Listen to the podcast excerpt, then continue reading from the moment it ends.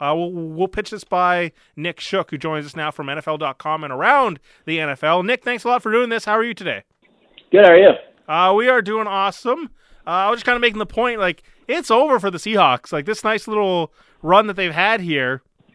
Um, even if you salvage something of the season and get to say eight wins, that's not necessarily appeasing anyone's appetites for what that the, the expectations were for that team. It was going to the playoffs, have success. You get shut out last night, and I know the conditions weren't great, and Russ is injured, but it's it's problematic. And you already went through an offseason where you had to calm the waters for your star quarterback.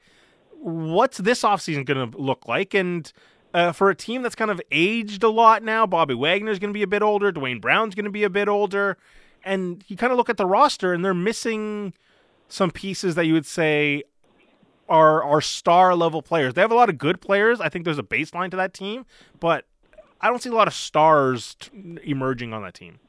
Well, yeah, I mean, the last part I think you you made is an important point that it's aging, that it's a team that has been in contention for the majority of the last decade and has built its team accordingly. You know, we're seven years removed from the 2014 season. We're eight years removed from the Super Bowl season. We're not relying on guys, if you're a Seahawks fan, who are in necessarily the early part of their career, and that includes Russell Wilson, um, who, you know, of course, not having him has has kind of sank the uh, at least a portion of the season this year. But ultimately, it's a team that was maintain to contend immediately because you have the guy at quarterback and you have some of the young players. The young players aren't that young anymore, and you've been spending capital to try to stay competitive. You know, sending two picks for Jamal Adams and and now being in this situation, does it look great in hindsight? No, but at the time, did it make sense? Of course, because they were a team that's contending. But because of the way the NFL is designed with parity and the salary salary cap and everything else, it's extremely difficult to re- remain competitive without a bit of a dip. And I think that you know, a season in which you lose your star quarterback and then get to the point where his first game back ahead of schedule is a disappointing game and, and, and it causes you to kind of look inward. I think that's all just part of the way the NFL is designed and, and it's very rare that teams manage, you know, to stay in the elite company for a long period of time. And, and I just think that you know, the, if you looked at the Seahawks roster on paper going into the season, you saw some of the weapons, but it also kind of looked like a team that was in a bit of a transition or headed toward a bit of a transition, and and lacking capital doesn't help. So, yeah, I mean, I think it's an adjustment of expectations. Seasons like this typically force those types of adjustments of expectations. The downside is that your coach is not getting young, your quarterback is not getting young. Um, so it's not like you're on the cusp.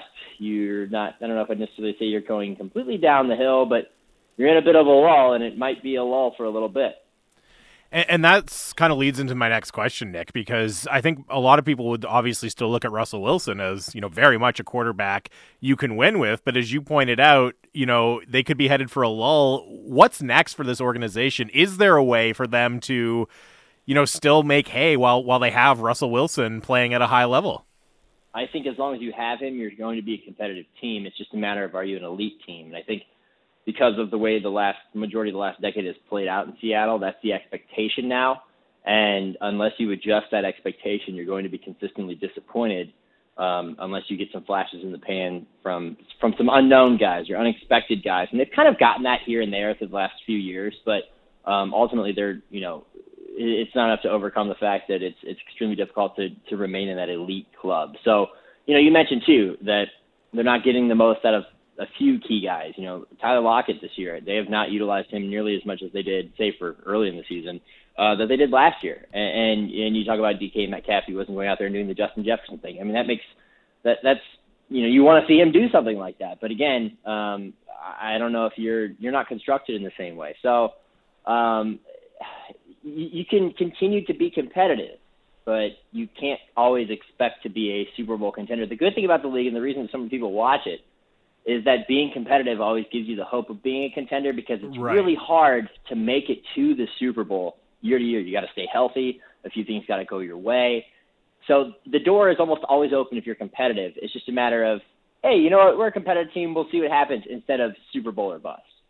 Nick Shook joining us from NFL.com or and around the NFL. So on Russ, because now this is kind of becoming a trend here, right? They went through Schottenheimer, they went through Bevell, now they have Shane Waldron, and you know, in theory, you can see some of the principles of how an offense is supposed to work, and you think, okay, there are some some some some big plays here, but the middle of the field never seems to get targeted. Now I'm starting to get to the point of when you take away the special ability of Russ's legs, because hey, he's getting older, he's less athletic than when he was in 2012 and 2013 and 2014, and you don't target a part of this field. How easy does that make?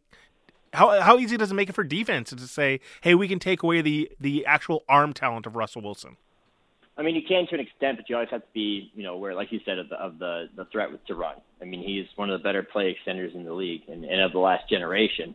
So it, you know, getting out of structure kind of helps him make plays at times, which is always a nightmare for defenses. But you're right. I mean, if you're not, if your passing attack isn't balanced, then it's going to be a little bit easier. I don't know if it necessarily be hey, we're not going to pay attention to the middle of the field at all, but we're going to dedicate more of our game plan to taking away the outside. I mean, anytime I see a defense leave DK Metcalf in single coverage, no help over the top, I'm always like, what are you doing? You know this is their best chance right. offensively. And and so, you know, those are the, the defensive coordinators who kind of need to, to wake up a little bit. But I think as as time goes on and you realize that they don't necessarily I mean they got the deep middle you could you could hit it with Tyler Lockett depending on the coverage that you face. I mean you have a you know, you've got some decent tight end talent too. I mean, I always really liked Gerald Everett personally. I thought he was a nice player. Um, but it, it's just the balance isn't quite there in terms of where you're going. The, the Seahawks offense as a whole, and I think this is also a product of the fact that you haven't had Russ, by the way, in this most recent game, because you have to change what you do when you have Geno Smith out there, and and, and putting Russ back in the fold, it's going to take you know even your offensive coordinator a little bit to get back into the rhythm with that guy as well. Um, but I, I think that you know they just as, as a unit for the last few years have not had the best balance. You know, that there was last year when they were lighting it up early in the season, and then they didn't have as much running attack as as Pete Carroll wanted, and and Chris Carson gets hurt, and and you deal with that type of thing. They just haven't been as explosive as you'd like on a consistent basis. Sometimes they explode, but not on a consistent basis. So when you don't have the defense that that elite defense to pair with it, then it becomes you know your ceiling gets lowered, and, and so it becomes a bit of a frustrating watch. And coming off of a game in which you were shut out, um, you know, that doesn't help, I think, the emotions the day after.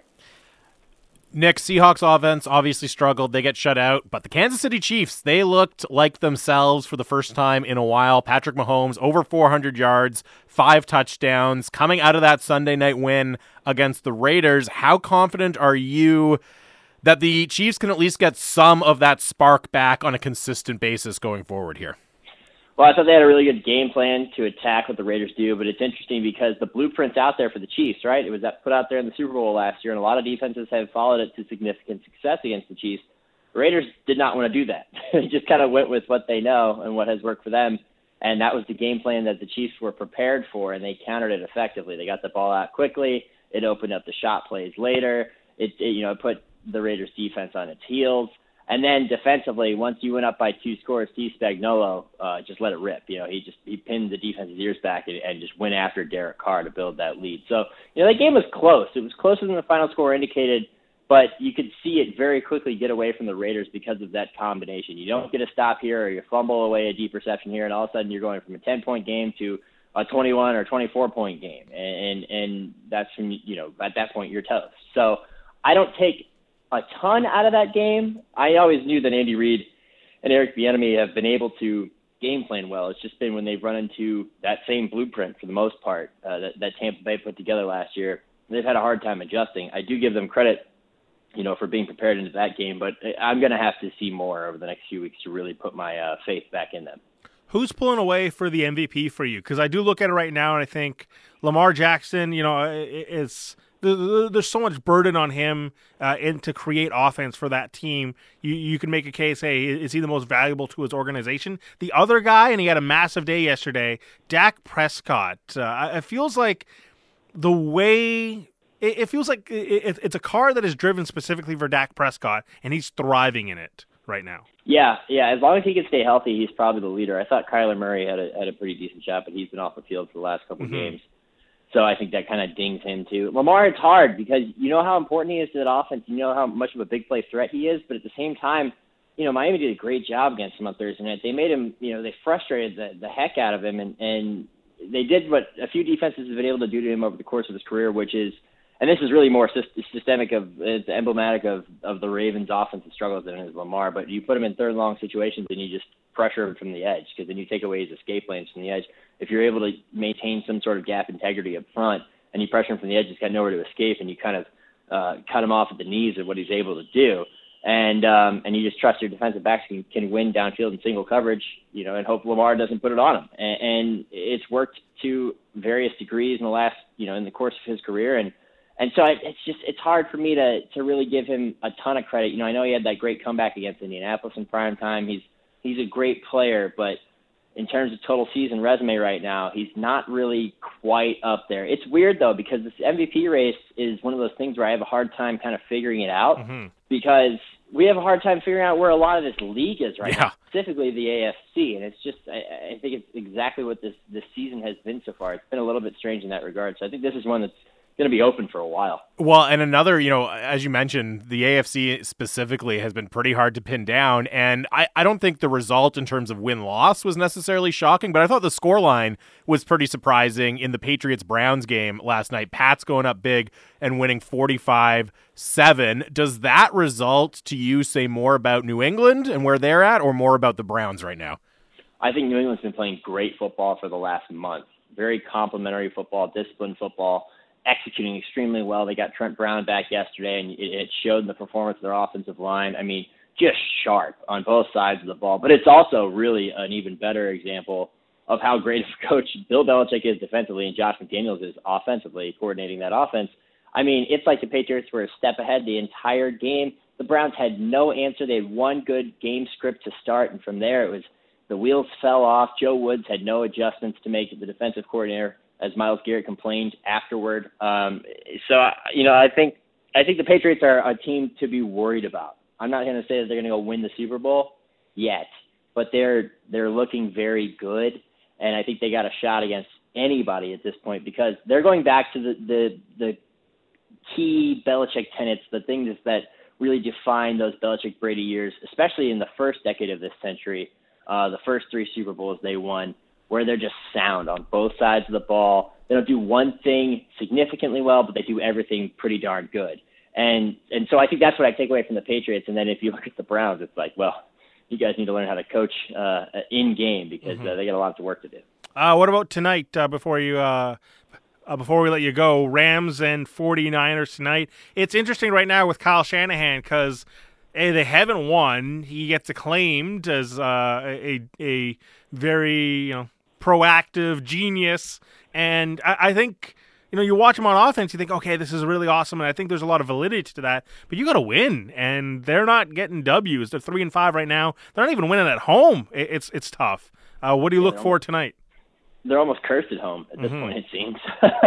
um, I think this is the first time that we're watching Kyle Shanahan walk into an arena of legitimate cause for criticism, and, and I think he's very frustrated. And he almost looks you know, exasperated on the sideline in the last few weeks because they have their system, they got everything in place, and it's just not working out. And, and I know they had some issues against the Cardinals last week, um, and DeMeco Ryans, you know, got some attention for that because Colt McCoy, you know, kind of lit them up in the short passing game mostly, and, and they didn't stand much of a chance there. And you know, you saw what the Panthers did to the Cardinals this week with Colt McCoy out there, and eventually Chris Streveler, and it's like why couldn't the 49ers do something similar? You know, in past years it's been injuries and we don't have our quarterback. Well, you had some injuries, but for the most part, you're in a better situation than you've been in since that Super Bowl, since the season after that Super Bowl run. Uh, you have your quarterback. You have two quarterbacks, and and neither are quite getting the job done. So now, what's the problem? So I think it's going to be a test for them the weeks ahead. But I don't give them a, a, a ton of stock in, in terms of a head-to-head matchup. Like I, you know, it's funny because every time I go into a game, like Thursday night, like I told my girlfriend, I was like, "Oh, the Ravens are going to let the Dolphins hang around." All right, so the Ravens should blow them out, but knowing the Ravens will let them hang around and win on the last second field goal because they've already done that a couple times this year. So I think the Rams are going to go blow out the 49ers. But then again, it's primetime football, and who knows? I just don't give them a ton of a chance in that game. Nick, uh, appreciate it, and uh, be well and enjoy the uh, game tonight. All right, thanks, guys. You too. That is Nick Shook from NFL.com.